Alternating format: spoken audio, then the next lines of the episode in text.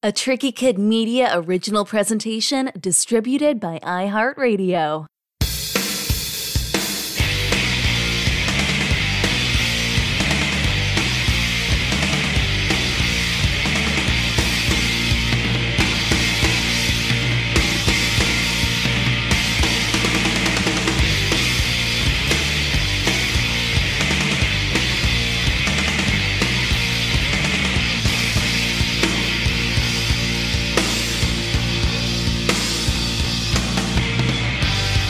Welcome to Tricky Kid Radio, where the past and the future meet the present for a fun mix of yesterday, today, and tomorrow. Hosted by filmmaker and DJ Roy Turner. Hey there, everybody. Welcome to this week's edition of Tricky Kid Radio. I am your host, as always, Roy Turner, and I am so super freaking excited because we get to do an 80s episode. Yeah! These are my absolute favorite ones to do, man. Uh, I've talked a lot about them, I've disclaimed a lot about them. And so, if this is your first time, uh, I will disclaim less than I have in the past, but let me give you the, the lowdown. Uh, okay, I was born in 1974, so I turned six in 1980. Uh, so I grew up in the, the 80s, and it was very special for me. And so for me, I kind of feel like, excuse me, I kind of feel like that as time goes on, different years don't seem to have the same taste and feel and color. Like, like I know what the color of 87 is. I know what 88 sounds like. I know what 82 looks like. Does this make sense?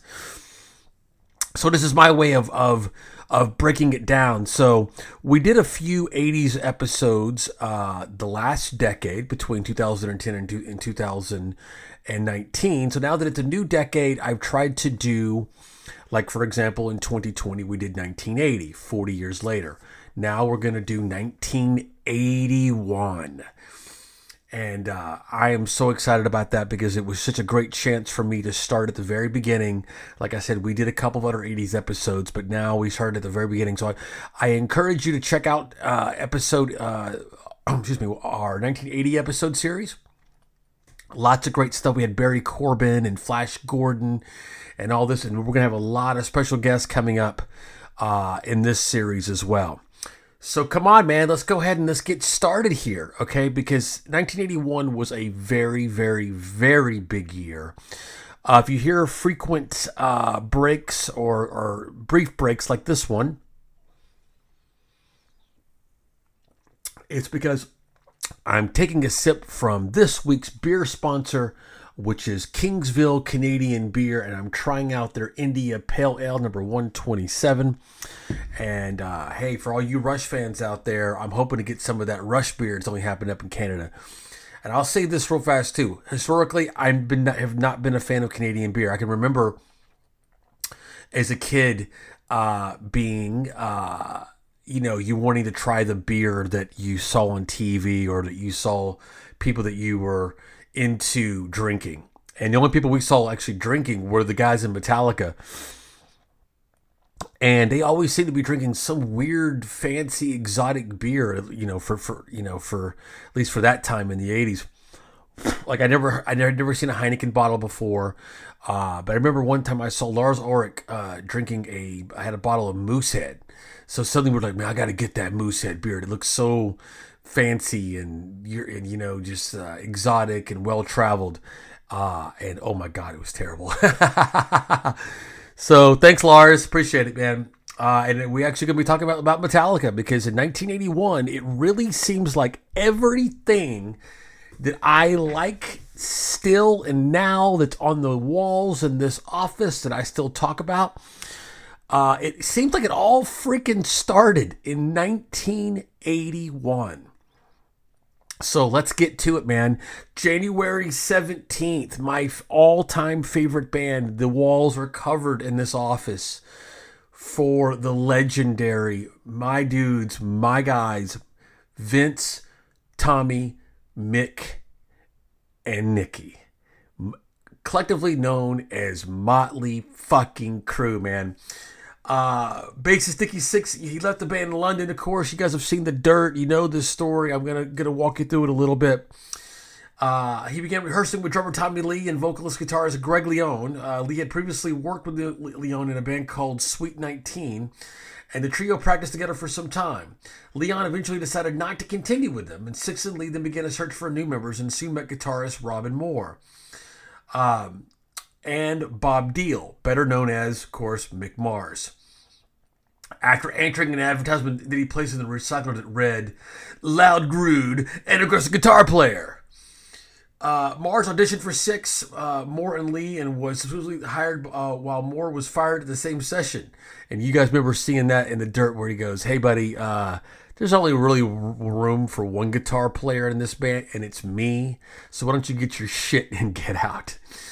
Uh, my goodness gracious! Uh, and then uh, April 1st, Vince Neil was hired, and the band played its first gig at the Starwood nightclub like three weeks later on April 24th. The mighty Motley Crue. That's how we are kicking this off, man. That's how we're doing this. We're kicking this whole thing off with the formation of Motley Crue. Now, let me tell you, I, I like this to be a people's history, uh, you know, if this is your first time, because anybody can just shout out a bunch of fucking Wikipedia facts and shit, or just collect a bunch of stuff, which I have done, and I've done my research. And these are my favorite episodes to do, but they're also some of the hardest to do because they take the longest to do. But God, it's just so rewarding, and I'm and, they're, they're, and I'm so motivated to do it. It never ever actually feels like work.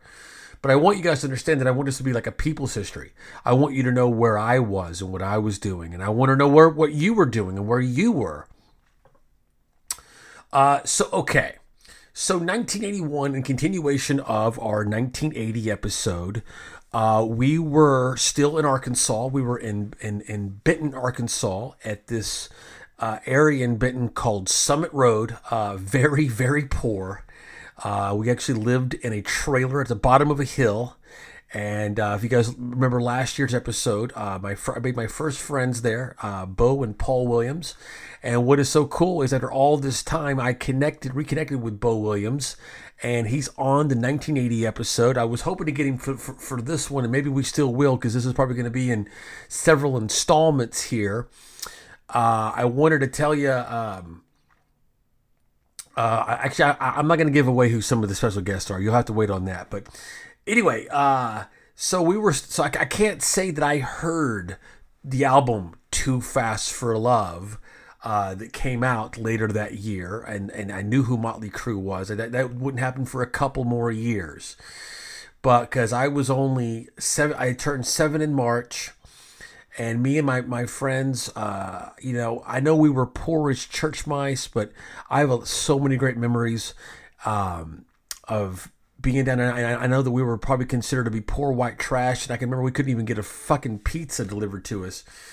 But you know, when you're that age, and you're you know you don't know that you're poor, and we were good people, and I had a strong mother. So what I remember is you know, like you know, the, the, the, some music in the movies, and, and I, I will get to some of the music that I that I definitely do remember, and and we also always have our annual playlist that uh, that goes along with these episodes. So, uh, for the first time ever, we did a '90s episode this year because it's been 30 years. So we did '91 earlier this year. I encourage you to check out, and also check out the '91 uh, playlist. And I'll tell you more about our, the '81 playlist as we go on here uh, with this episode. Okay, so if that doesn't start things off pretty awesome there with you know with, with the formation of Motley Crue, uh, that same month, uh, Sheena Easton on January the 18th released uh, her single "Take My Time," in that February the second single course was "Nine to 5. Now, not the Dolly Parton song, but the "My Baby Takes the Morning Train." Uh, and uh, you could have been with me. Uh, released that September, uh, nearly a year after uh, the suicide of Ian Curtis. The surviving members of Joy Division, plus Gillian Gilbert, now under the name New Order, released their debut single "Ceremony." And uh, I never really got into New Order, but I, I really, really, really have always have enjoyed Joy Division and uh, obviously so sad. You know, when I think about Ian Curtis and all that. Uh, the next day, uh, Iran releases the 52 Americans that had been held for 444 days, minutes after Ronald Reagan is sworn in as the 40th president of the United States, ending the Iran hostage crisis. Even as a seven year old, almost seven years old, I remember this. It just seemed like it just dominated uh, the news, and uh, every two seconds, it seemed like it was just on. The very next day, on January 21st, the first DeLorean automobile, a stainless steel sports car with gull wing doors, rolls off the production line in Dunmurry, Northern Ireland. And of course, we wouldn't know what the hell a DeLorean was uh, until Marty McFly decided to, to, fly one back to the future about four years later. But, uh, you know, as an 80s guy, as an 80s kid, it's like one of those things where it's like that is the epitome of excess and like maybe at one time in a part of me maybe even as an adult would like I've always wanted to have a DeLorean. Uh, but even I have kind of go, that's where I kind of draw the line. Like I, I enjoy seeing them when I do. Uh, I was at the um, the Petersen Museum uh, when James, speaking of again of Metallica, James Hetfield did his reclaimed rust uh, exhibit. Uh, there's a lot of the the movie vehicles in there, and I got, got to see one of the DeLoreans they use in the movie, of course. Okay, let's see. Let's keep let's keep rocking here, man. Okay, and then at the end of January, Frank Miller takes over full writing duties on Daredevil with issue number 168 and creates the character Elektra. And if you're a big comic geek like me, you know that that that was the beginning of a whole lot of fun right there. Okay, so the first 10 minutes we've already uh, have gotten uh, a lot of fun has happened here in the month of January. Uh, so hey, let's get on to February. All right, it's February 1981. Where were you in February 1981? Were you, were you born yet? Were you waiting to be born? Tell me about it, man. Like, I want to hear from you. Hit me up on Twitter uh, and on Facebook and all the good platforms and stuff, and I want to hear about it from you. Uh, lots of great music uh, continuing the trend there. Uh, Iron Maiden's Killers album comes out February the 2nd. And then a week later, Phil Collins releases his first solo album, Face Value, and of course, you know exactly what the air drum song of all time, "In the Air Tonight," which I still hear that fucking song every third song on on every radio station. And yes, if I'm in my car, and especially if I'm alone, you can bet I will be drumming along. Um, it's just such a weird song. Even to this day, when I hear it, it's like it, it's hypnotic, it's strange, it's weird. And I love Phil Collins. I know he kind of gets a bit of a bad rap, and um, because he looks like a fucking cab driver. But uh, but I wanted to mention that you know he's still hanging in there a little bit. I saw a little bit of that reunion or that kind of his kind of comeback tour. He doesn't look that great. I don't know what it sounds like, but apparently him and Genesis are now doing a few dates. I, I, I can't picture him drumming. He doesn't look like he could even get hold a drumstick, but but good for him for trying. I don't know what it looks or sounds like, but uh, I'd be interested in knowing that. But but yeah, man, uh, what a weird song. You know, that's that song just it has no. It's peerless. It has no peer at all. It sounds like that. It is that in its its own thing. That same day is now some music that when I think of 1981, when I think of living in Benton, Arkansas at the bottom of Summit Road, maybe first and foremost, I think of this artist and this song. And this is going to be our first song that I'm going to play for you in its entirety. Uh, Juice Newton released her album simply called Juice. It was her sixth album, but uh, her her first breakthrough and kind of where she also kind of peaked, unfortunately. And let me be clear. Let me be clear about this right now, without any sort of exaggeration. Sure, I have the emotional, nostalgic attachment to this album and to that song because of you know who I was, where I was, how young I was, what we were going through, what was happening, and make no mistake about it. Even though I was young and carefree, times were very very stressful for us. Uh, and I remember the the good and the bad, and I definitely remember this song getting me through all of it.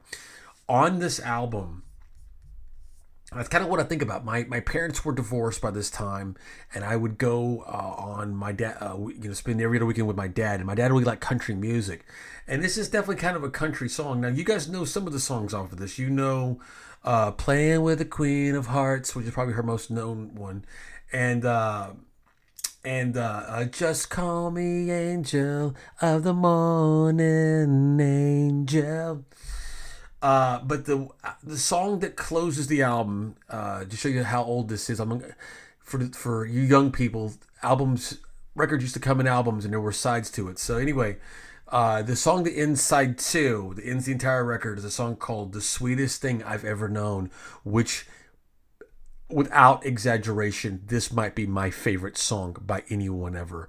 No song, not by Prince, not by Michael Jackson or, or, Van Halen or Motley or all the bands you guys know that I love, just gets me and just pulls me in and doesn't let go for one note like this. I'm immediately there and I'm all in.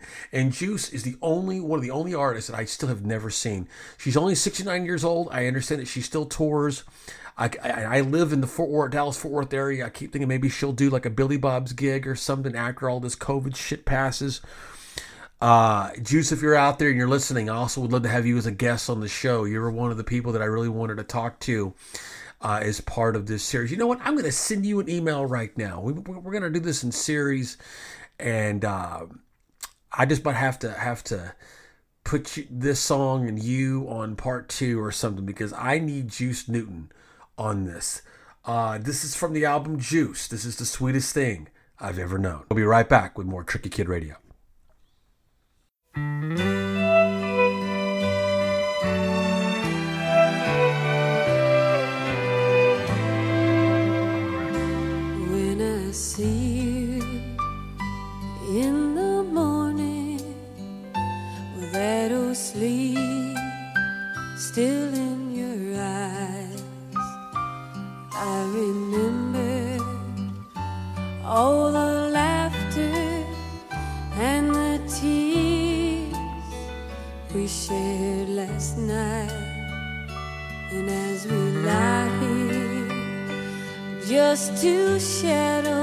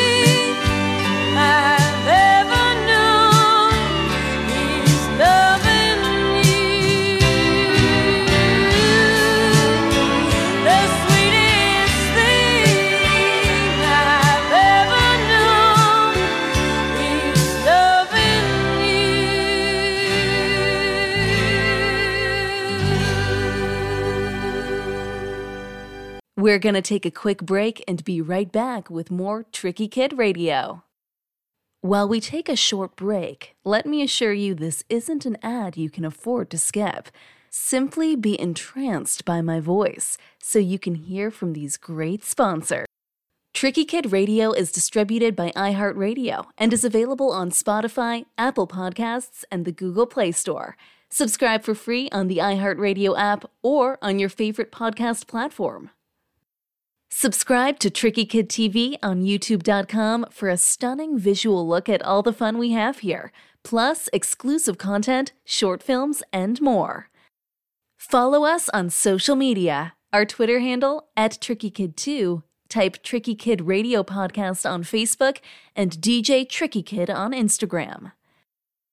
Speaking of which, subscribe now to Roy Turner's alter ego DJ Tricky Kid's amazing Twitch channel at twitch.tv for retro gaming, exclusive DJ sets, as well as DJ instruction and live streaming of Tricky Kid Radio, where you, the audience, can participate and interact with our guests. Don't miss a single stream so you can be up to date on the latest on all things Tricky Kid. Subscribe now at twitch.tv slash DJ Tricky Kid. Okay, so, all right, whenever you're ready. Okay, well, this is Sam Jones slash Gordon. I'm with Roy Turner at Tricky Kid Radio. And you better be tuning in, or I will find you. Yes, I will. Yes. Once again, your host, Roy Turner.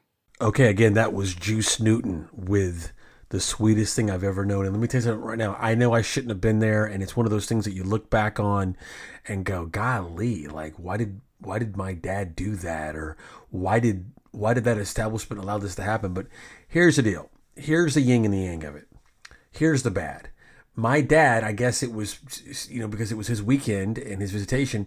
Uh, him still, let's see, 1981, he would have just, uh, golly, let's see, he would have been what, like 39 or something uh, in March of that year. Anyway, he was still wanting to go to bars and hang out and shit. And so he would take me as a seven year old, like, like, but not at, not really at night, like during the day. And I guess his rationalization was, oh, well, you know, they've got, you know, pinball. And, and I, you know, to know me is to know how much I love pinball and video games and he can do what I, you know, how do you entertain a kid? You know, you could look at it innocently, but it, like that, but it's also kind of a thing of two that it also speaks to addiction that he was going to go do whatever the hell he wanted to do, whether I liked it or not. But the good thing is, is that I've got great memories of that stuff. I look back on it and go, man, maybe I probably shouldn't have been there. Probably not, I'm not the best place for a seven year old, right? Uh, but man, I remember playing that song on a jukebox at some watering hole in the wall in somewhere Arkansas, uh, while playing pinball and getting unlimited Coke and and uh, beef jerky and you know good good times, man, good shit. So, okay, moving on. Now, February. Switching gears here. What a what a month for some legendary stuff for the world of, of heavy rock and heavy rock and roll. On February 12th, it feels like some sort of like, like this is the equivalent of like the atomic bomb of music. Rush released the album Moving Pictures.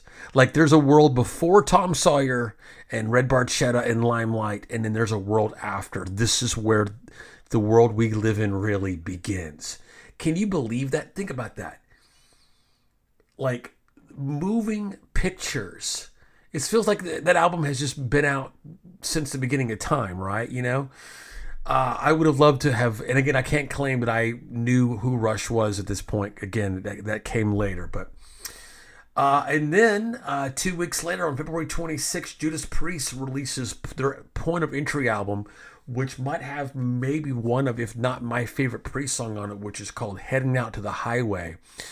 Uh, I was looking forward to them touring uh, and coming, and I was sorry to hear about Richie Faulkner, who they're a guitar player who kind of fell ill and had had, had some emergency heart surgery. We want to send out our best wishes to Richie to get well soon, we're looking forward to seeing it getting back up there and and uh, and start rocking again. I can't wait to rock with the priest, man. We go still go every single year. It's always a great, great show. Rob Halford is still at the top of his game. The whole band is just kick ass. Their last album, Firepower, maybe one of my favorites of theirs. So anyway, so uh, Richie Faulkner, get better. We, we need the priests back in our lives, and we hope to see them back on on tour sometime next. We're gonna take a, take a quick break, and we'll be right back with my birth month, with the month of March of 1981. I was born in '74, but you know what I mean. Get back, come on back. We're gonna do March. This is the All Things 1981. Okay, we're back, and you're listening to All Things 1981. We're now into the month of March. And on March 5th of that year, I turned seven years old. Uh, and I can remember celebrating my birthday at the McDonald's back then, kind of like what you would do.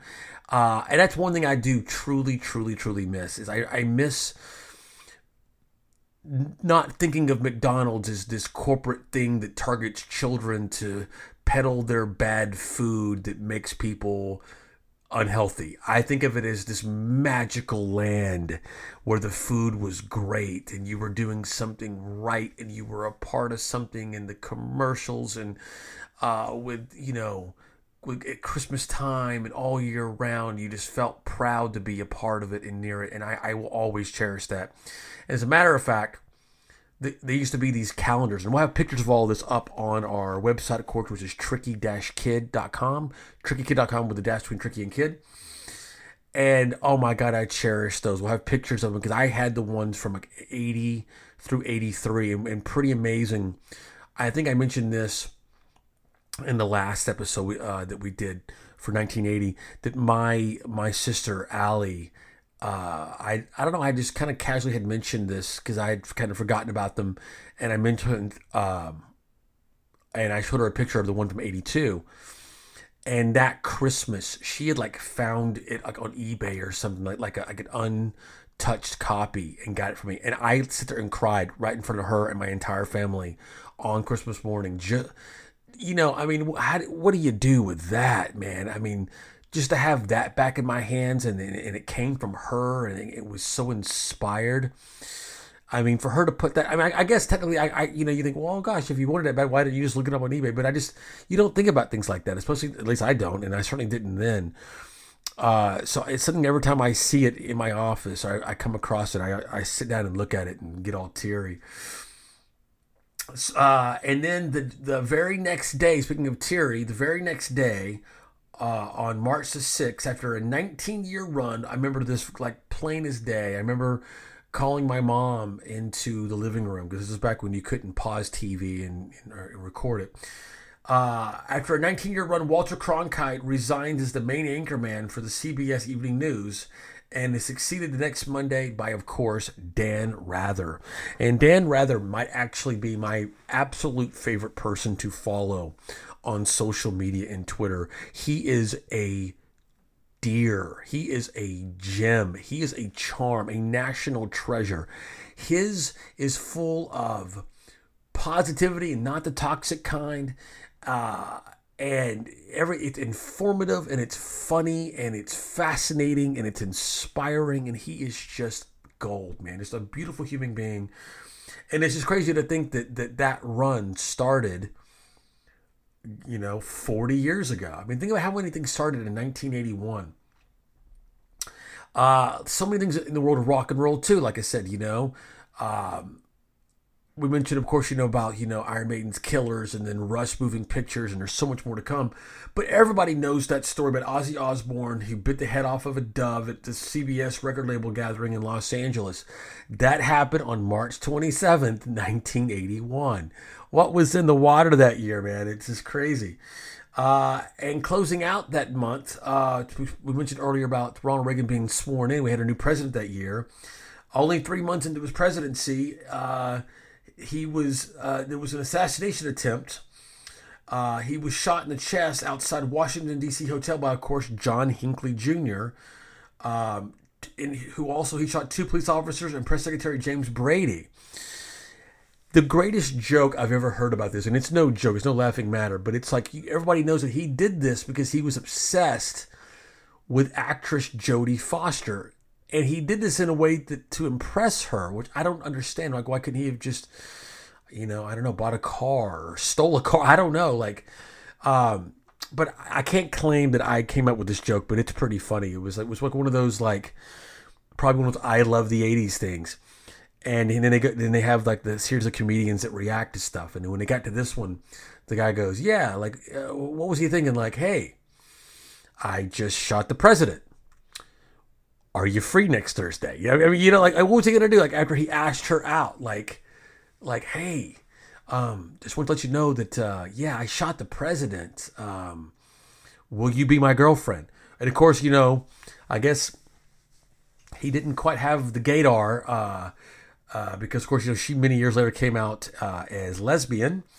And uh, but here's what's funny is that I didn't actually didn't know this until this, he's actually in the news this week actually, because I didn't realize that he was even still alive or he'd ever had been released from jail, but apparently he was uh, a few years ago. And let me tie all this crazy shit together.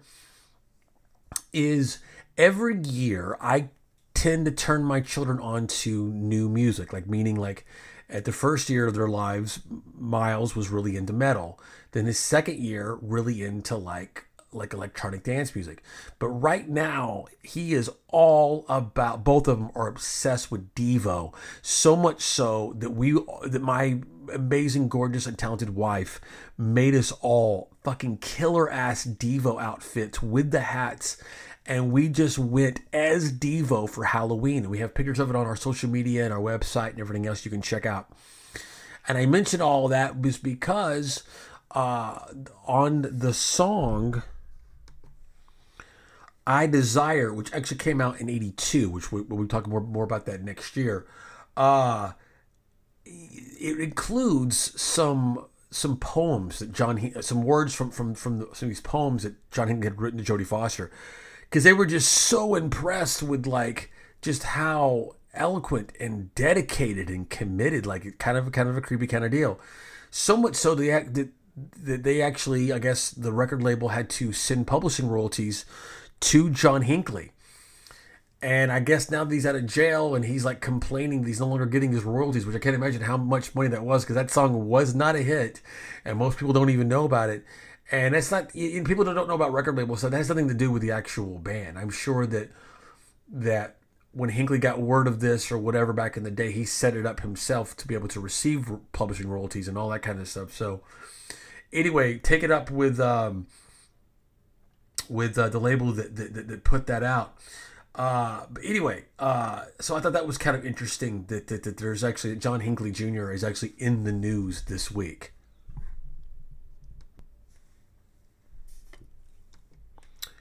Okay, getting into April now. Uh, April 12th, the Space Shuttle program, Space Shuttle Columbia with NASA astronauts John Young and Robert Crippen launches on the STS 1 mission, returning to Earth on April the 14th. It is the first time a manned reusable spacecraft has returned from orbit. That's pretty awesome. A week later, a minor league baseball game between the Rochester Red Wings and the Pawtucket Red Sox at McCoy Stadium in Pawtucket, Rhode Island, becomes the longest professional baseball game in history at a whopping 8 hours and 25 minutes and, and lasted for 33 innings.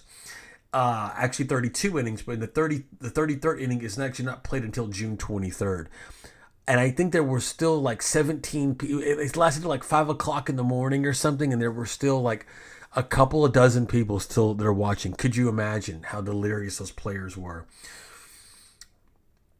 Uh, speaking of baseball, we want to give a shout out to the Atlanta Braves who just won the 2021 World Series uh, this past week. Uh, what a what a great great victory that was over those rascals, the, the Astros uh, who forever will have that scarlet letter on him for all that cheating bullshit. But I will say this: I love Dusty Baker, and I was sad that he didn't make it, and I, and it was kind of a crazy thing with the whole thing with Atlanta winning because that was Dusty's old team, and a lot of people don't know this, but when Hank Aaron hit that big number 715 in April of 74 to break Babe Ruth's record, the guy on the on deck circle, Dusty Baker.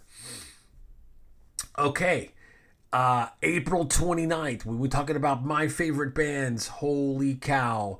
Right now, as I'm saying this into this microphone, I'm looking at a wall of my Van Halen memorabilia. And my favorite Van Halen record was released on April 29th. The mighty Fair Warning, Sinner's Swing, Unchained, One Foot Out the Door. It goes on and on and on. Uh, what a weird record. What an amazing record. Uh, I wanted to tell people that anybody who, of course, knows me knows that Van Halen. Uh, you know, I said at the beginning of the show that Motley's my favorite band, but it's really like this kind of weird tie between the two of them, and they they also fight for wall space here in this office. But uh, we're going to be doing a special called Diver Down: The Life and Legacy of Edward Van Halen. I encourage you. I always wait like a year after, like like we did the thing with Neil Peart. I probably won't have the the short film, uh, you know, that I made for Neil last year just because I don't really quite have the the footage and and quite frankly I don't have the time. But I um but uh, but Eddie deserves it. He's worth it. So I'm just going to do something different. That's going to be very special, and I hope you guys will tune into that. And that's coming real soon. Uh, the same day on April 29th, if you walk into a record store to be able to purchase Fair Warning, you also would have gotten Rick James's Street Songs. Imagine that. Super freak.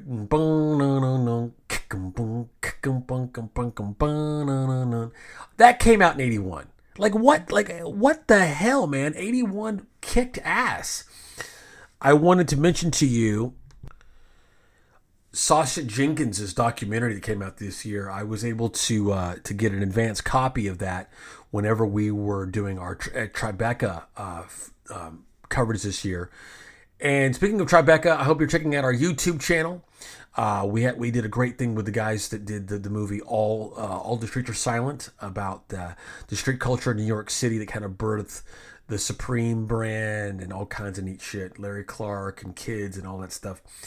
But one of the other great films we saw there was called Bitchin', The Sound and Fury of Rick James. Again, uh, directed by Sacha Jenkins. Check that out, man. It's really, really cool.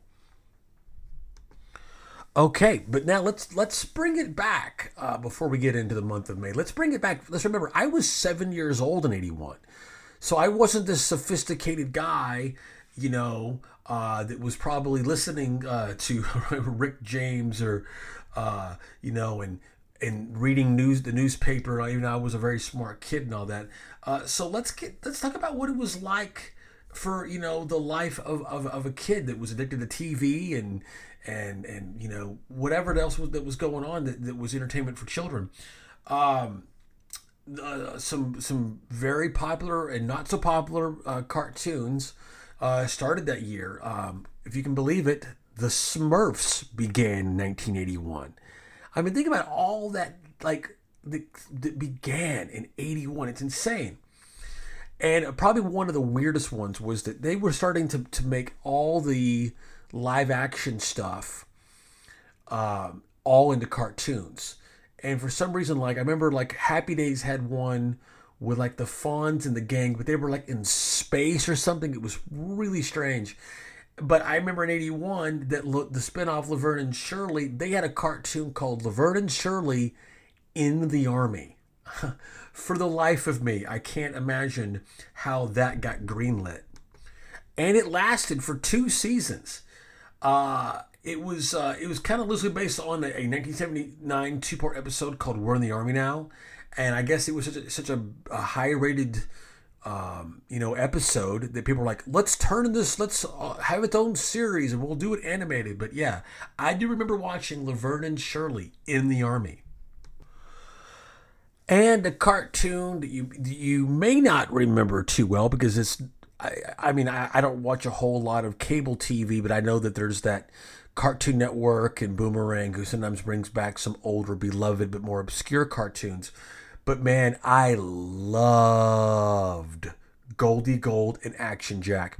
It's interesting because I we were very very poor, and I don't like have a thing about being about money or being rich or envy people that that are or were or whatever or and as an adult, I don't care about money. I've never pursued wealth whatsoever. So, but it's interesting though that when I think about my looking back, is I loved Goldie Gold, and my all-time fave was Richie Rich, which me and my kids watch still watch now. But so I do this thing here with the kids on Saturday mornings. We do what is called 1980s Saturday morning cartoons because that was the whole thing back whenever in the 80s right? And and you have to understand that the tv was like an event. It was like campfire. You sat around and you enjoyed it and you didn't pause it or freeze it or tape it and you had, didn't have dvds and you had to appreciate it when it was on. Okay. So what's pretty cool is we go to youtube and you pretty, much just type in like like uh, any year and just type in like 1981 Saturday morning cartoons. Like an entire like hours long block will come up as it aired then with the freaking commercials. It's amazing. Try it out. It's amazing. Uh, and that's actually how I found uh, uh, most of the episodes of Goldie Gold and Action Jack because they're not available on DVD. Uh, the Laverne and Shirley and the Armies ones are, and I encourage you to maybe check that out and buy yourself something, you know, a little something unnecessary for Christmas. But uh, but yeah, Goldie Gold and Action Jack still not available, man. Uh, but I would love for it too because I do enjoy watching it on YouTube. But again, it's, it, it is kind of grainy and the sounds kind of strange and all that. But but I love to be you know to be able to do that. And a, a bunch of other fun things like Trivial Pursuit came out in '81. I mean, golly, is there anything that like when you think of the '80s is represented? And I don't know why. I don't know why that's such a '80s thing because I remember playing that, you know, forever, not just in the 80s. But uh, there actually was a role playing game called uh, on HP Lovecraft uh, uh, called The Call of Cthulhu, which of course was later a song by Metallica, who are going to be coming up a lot in this episode. And um, man, let's see here. What other t- bunch of TV shows? Dynasty, Fall Guy, Simon and Simon, Fa- Falcon Crest, Hill Street Blues, of course, the greatest American hero, Entertainment Tonight. You can't do that on TV. And I actually asked my mom about these two shows when we were hanging out the other night. I took my mom to see the Stones on Tuesday, part of their No Filter tour. Check it out on our uh, social media stuff. Man, we had a blast. And I told her I was doing this episode, and I said, "Hey, I said, listen, I said, do you remember these two shows?"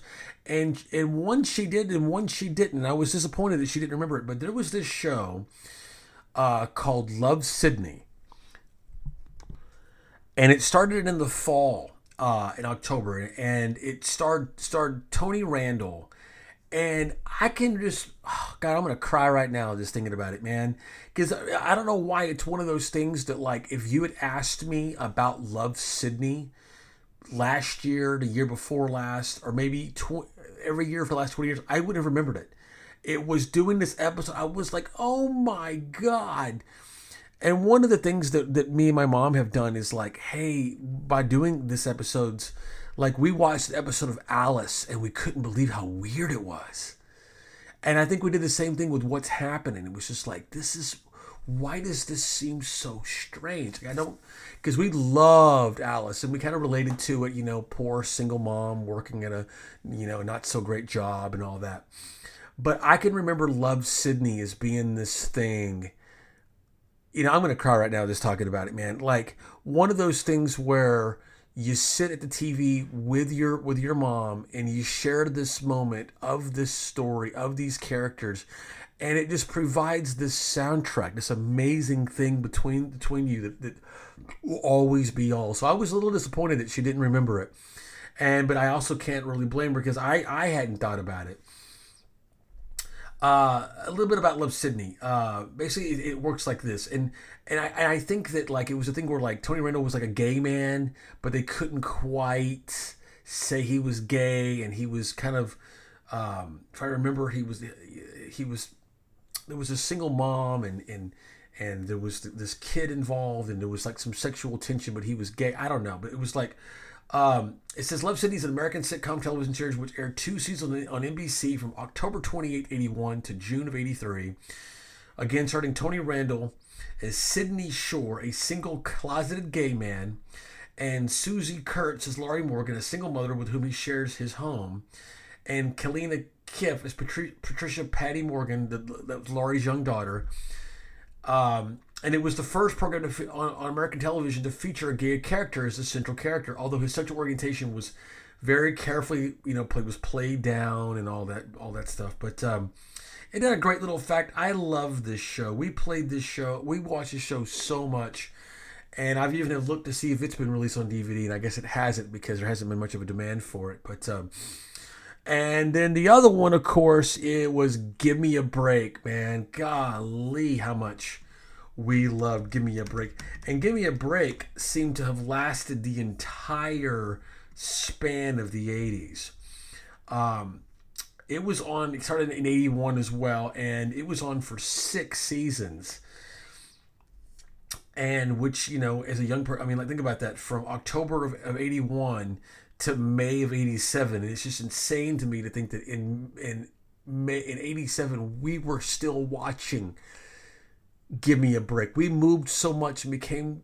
I mean, so many things happened. It's hard to, to imagine that the, the the family that we were in '81 that we became in 87 we're still watching give me a break but i'm sure that we were i just I, that part i don't remember but uh, anyway two great great shows that just really have given us so much joy and so many memories both started that year in 1981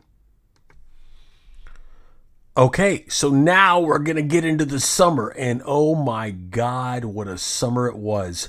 Where were you in the summer of 81? I want to know, man. Think about that. Summer of 81, 40 years ago, seems so innocent. I can remember that summer. It seemed to last forever, man. Me and Bo and Paul Williams riding our bikes up and down the hill at Summit Road and just the music and the food and the toys and the just the memories is so amazing.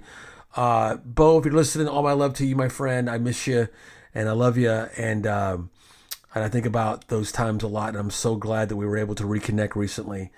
Uh, so check it out, man. So, okay. So at the beginning, um, of, of summer, on June 4th, this is important if you're a wrestling fan, and I wanted to tell you that this is not our only program. We have expanded the Tricky Kid Radio Podcast Network, where there's five different shows now. So this is the main show, Tricky Kid Radio. But we, but for you wrestling fans out there, don't forget about Tricky Kid. This is wrestling podcast available anywhere and everywhere that you get your podcast. We also have one on Prince called Prince the Encore once a month. We've got our monthly, uh, my alter ego DJ Tricky Kid called In the Mix. And we even now a Tricky Kid Radio After Party that kind of takes on a little bit more of, a, of an adult nature called Tricky Kid After Dark. I mention that is because on June the 4th, the very first World Class Championship Wrestling Star Wars shows began. Now, we weren't living here in Texas until 87 but I can remember seeing them on TV and hearing about them, and I can remember when we moved down here, and and and it was just such a special thing to be able to see. So the very very first one was on June fourth, nineteen eighty one, uh, at Reunion Arena. Now I don't, don't we do a lot of wrestling stuff on here because we have our own show, but I'm just including it in the eighty one stuff. And the main event was the great Bruiser Brody versus the great Kabuki. Could you imagine? And what I wanted to mention is that there's actually a wrestling promotion uh, up in Oklahoma that I actually I worked with. The owner is a guy named Jerry Bostick, and I did a, I did a few shows for them. Um, not too long ago when I said, well, what does it mean to do a few shows? Well, I actually have done some wrestling commentary. Obviously, I, I like to talk and I talk for a living. And uh, so, anyway, they rebranded as kind of this second coming of world class championship wrestling. And they try to use as many of the old players that are still able and willing and alive to do it. And they've had Iceman King Parsons and, of course, ring announcer Mark Lawrence and all different types of players. Well, they're bringing back Christmas Star Wars. So, the thing, that, so for the 40th anniversary, I I wanted to, I, I'm so excited for this and it's happening just up the street from us and I'm totally gonna be there. It's on Saturday, December the 11th at Southern Junction in Irving, Texas. Uh, once again, world class. It's it's a it's a it's world class Revolution presents Christmas Star Wars, and just based upon the poster alone, my goodness, Mick Foley's going to be there. It Looks like Kevin Sullivan. Again, Mark Lawrence. Uh, I think that the, uh, the Von Erich uh, sons, um, Marshall and Ross, are going to be there. Uh, a wrestler that I have seen grow up in this area who is now on AEW television, Fuego del Sol. Anyway, uh, tickets are still available. Definitely looking forward to that going down on December the 11th. The return of world class championship wrestling Christmas Star Wars. I have no idea why it was called Christmas or called Star Wars and, held at Christmas, but you know, Fritz von Erich, go for it. You know what I'm saying? Anyway, I'm I'm very excited to see the return of this. Now, uh, the good and the bad now, because not some some not so good stuff happened uh, in the summer of '81. Uh, Pope John Paul II, uh, he was in another assassination attempt other than Ronald Reagan earlier that year. Uh, Pope John Paul was shot and nearly killed by Mehmet Ali Agca, a Turkish gunman, as he entered St. Peter's Square in Vatican City to address a general audience. I think he did recover. And then on June 5th, the day after that first amazing world class Christmas Star Wars, um, actually, it was, I, I guess you can't call it, okay, I'm sorry. Let, let's start back up. I guess the show on June 4th was just those the Star Wars shows. And then they became the Star Wars shows. So let, let's let's get that straight. Let's let's look at the body of work of that there. Um, let's see here, because yeah, so they were the Star Wars shows, and then on Christmas night in '81 was the first Christmas Star Wars. So let let's be let's be clear about that. But the very first Star Wars show was in '81, and of course, you know, famously, the one in '82 next year was the one where Michael P.S. Hayes turns on the Von Erichs and creates one of the greatest feuds of all time. But we'll talk about that uh, next year on next year's episode. Anyway, uh, so yeah, but on June 5th, uh, unfortunately, the, C- the Centers for Disease Control and Prevention in the United States report that five homosexual men in Los Angeles have a rare form of pneumonia seen only in patients with weakened immune systems, which, of course, is the first recognized cases of AIDS. Uh, use of crack cocaine, a smokable form of the drug, first reported in the United States and the Caribbean.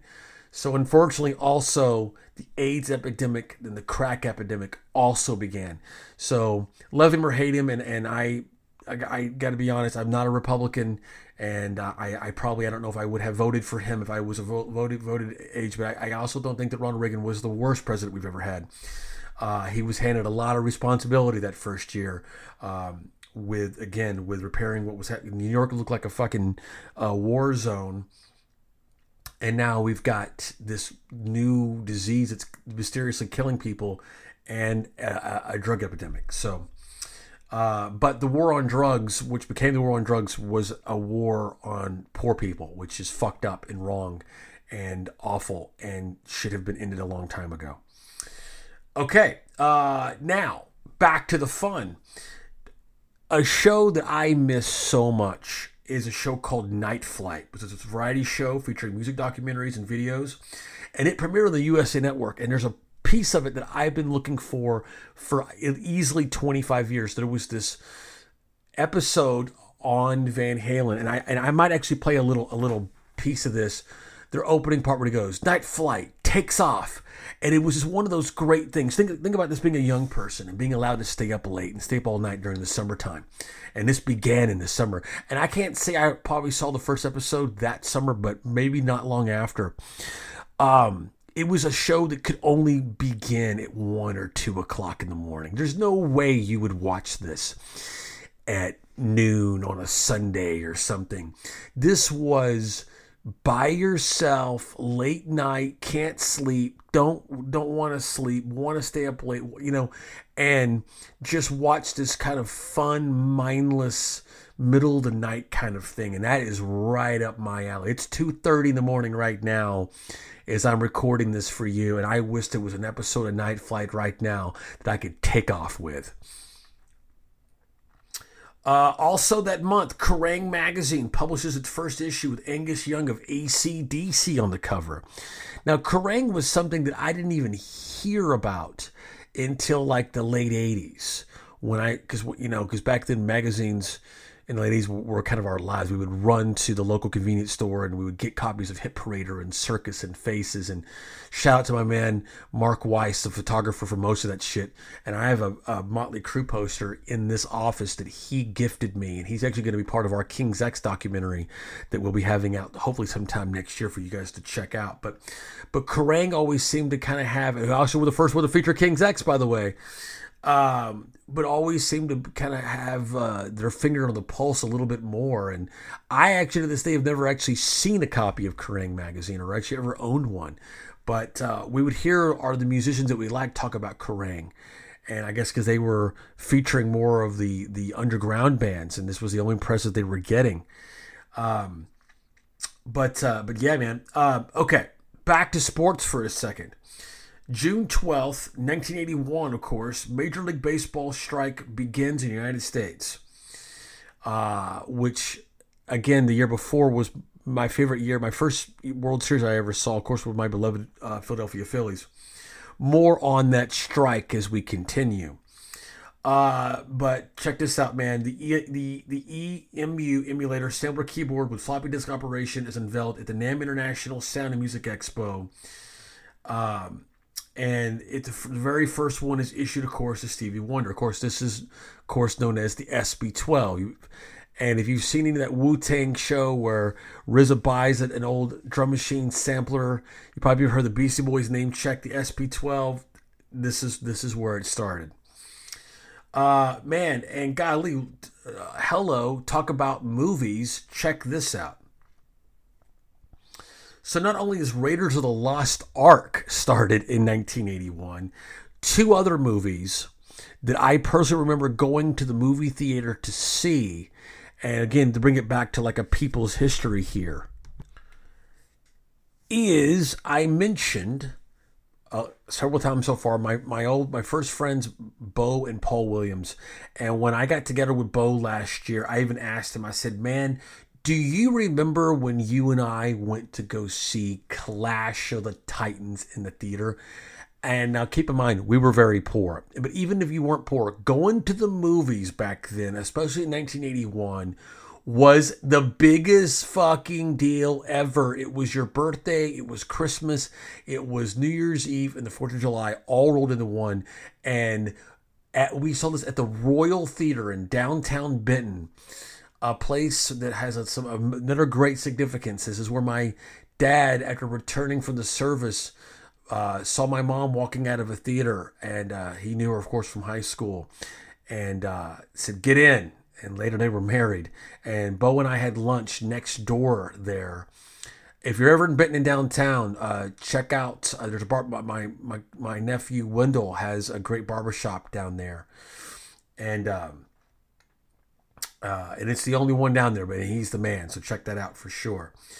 Anyway, I remember it clearly because A, I remember every time I went to the movies at that age because it was the biggest deal ever. But I remember this one specifically because it was the first time I'd ever seen a woman's naked breast.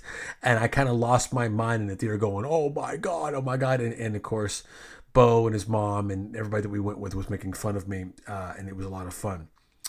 Um, okay, switching gears for a second. Well, actually, not switching gears back to the to, to movies, but um, that I saw in the theater. That's I mean, just think about that. Those those summers that seem to last forever when you lived at the arcade and you lived at the movie theater.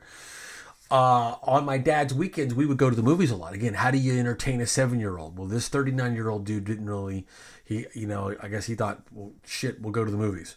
And we went a lot. And I'm glad, except for when he did that, pull that horror movie shit on me. Anyway, we saw History of the World, and it was called History of the World Part 1 to suggest that there's going to eventually be a part 2, right? And this is a total funny parody Mel Brooks thing. And my dad is somebody who is also kind of like my dad's a, a, funny guy. He's like a naturally funny guy, but he's also somebody that's not above passing on jokes that he's heard as his own and I remember like him, the whole bit of like like, or if there was a joke that made him feel smart, for getting it and knowing it. He would let you know that. I can remember that. And, and, and this, there's probably no greater example of that than this film because the whole thing about the Ten Commandments and, and, uh, and he drops one of the tablets and, and I, I can't quite do the joke. But anyway, my dad loved that joke so much that he told the joke as if he had written it or something. And of course, looking back on it, I'm sure I probably didn't get half the jokes, and I probably was bored out of my mind, and it was uh, seemed long and boring. So I, I, did, I don't I can't say I came back from going, oh my god, that was so great. But how fucked up is this? Just like how John Hinckley Jr. is back in the news. Um, after 40 years, they just announced that Mel Brooks is making History of the World Part 2. And it's not going to be a movie, it's going to be a series for Hulu, which will get much, much more of it. Uh, Mel Brooks and Company are back with an eight part sequel series. Said, you guessed it, History of the World Part 2.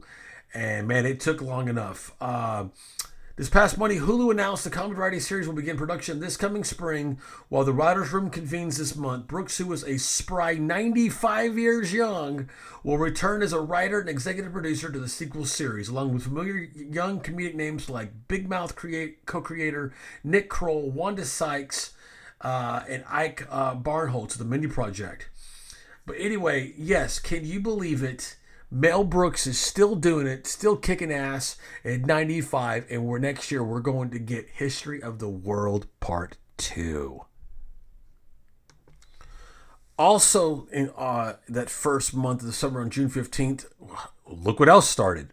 Freaking Duran Duran put out their first record, a self titled record, and I know you know the song Girls on Film from that. And it's also part of our 1981 uh, playlist, which you should check out on Spotify. Just type in all things 1981 under Tricky Kid Radio. And I'm gonna I'm gonna pick out a few songs here. Check this out. Of course, I told you at the beginning of, of the show, my favorite album ever by anyone ever, of course, Motley's Too Fast for Love. Uh, came out, got a couple tracks from that. I mentioned Van Halen's, uh, excuse me, Fair Warning record, a couple tracks from that. Obviously, Rush's uh, Moving Pictures, we talked about that. And also, another record my, my kids are obsessed with right now uh, is Billy Squier with The Stroke and Lonely Is the Night, Foreigner with Urgent and Jukebox Hero. I mean, what 1981 was just incredible.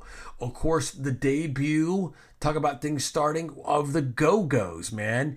And congratulations to them for being finally inducted into the fucking Rock and Roll Hall of Fame. Congratulations uh, to those gals, man. It's been a long time coming. I was so happy to see.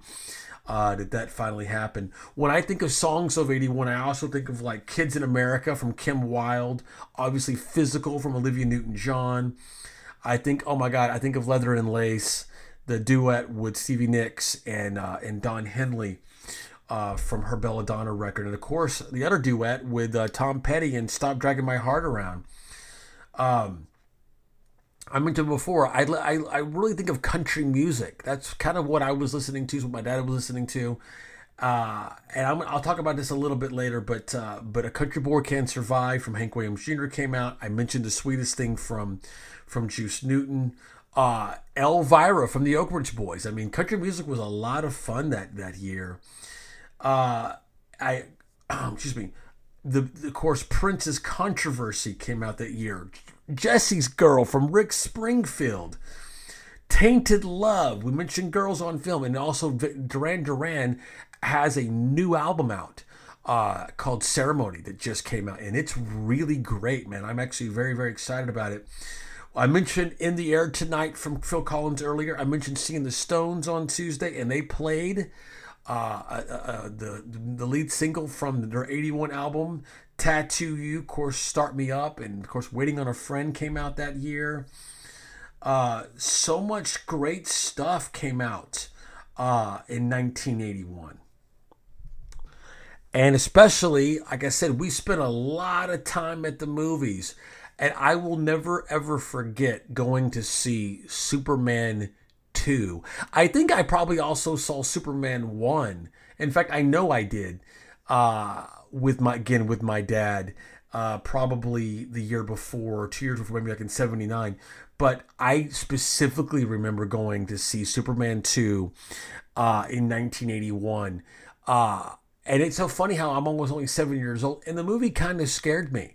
I can remember being terrified. I can remember, I think this is the one, if I remember, where he loses his powers and he goes to that bar and he gets his ass kicked by that tough guy, redneck guy. And at the end of the movie, he goes back and kicks his ass and all that.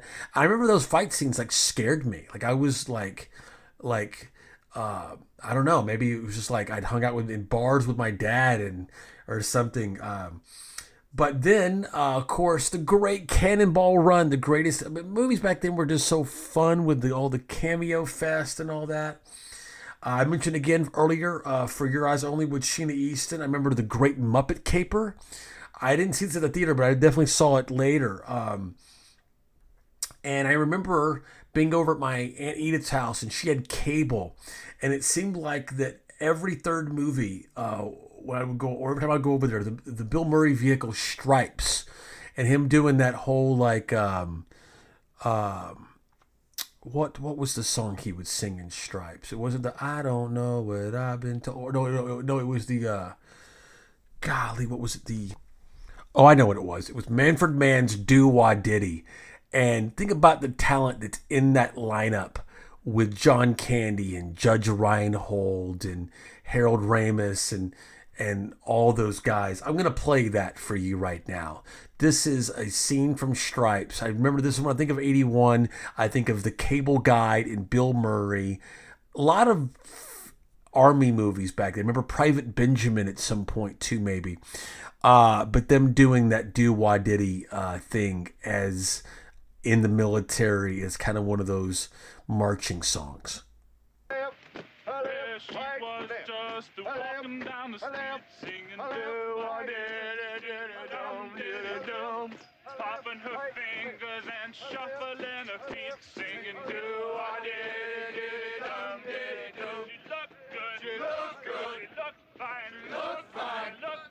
good. She looked fine, and I nearly lost my mind.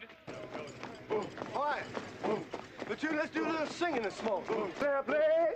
Fair play. Feel great. Feel great. Wine women. Wine women. Hold on. Hold on. Two. Boom, shaka like like boom, shaka like like boom, shaka like like boom. And then something that was very, very 70s ended in 81. It was the series finale of Charlie's Angels uh, that was airing on ABC. They, they had their final episode. And the very next day, something else that started in 81, just in time for summer, was the very first game of paintball. Was played in Henniker, New Hampshire. Well, that wraps us up for this week for all things 1981. Stick around for next week for part two as we dive into the summertime, that magical summer of 1981. Really have enjoyed doing these so much. Hope you enjoyed the music. Stick around, man. We got a lot more to do next week. All things 1981, part two, the summertime. We'll see you then. This has been a presentation of Tricky Kid Media Originals, distributed by iHeartRadio, created and directed by Roy Turner, edited and mastered by Marcus Miller. Theme music by the Buckpats, original score by Jocelyn Hunt, artwork by Antora Sandy, Marketing and PR by Francesca Miles. Tricky Kid Radio is hosted by Roy Turner with introductions by me, Dana French. Thanks for listening, and we hope you'll join us next week. Ow!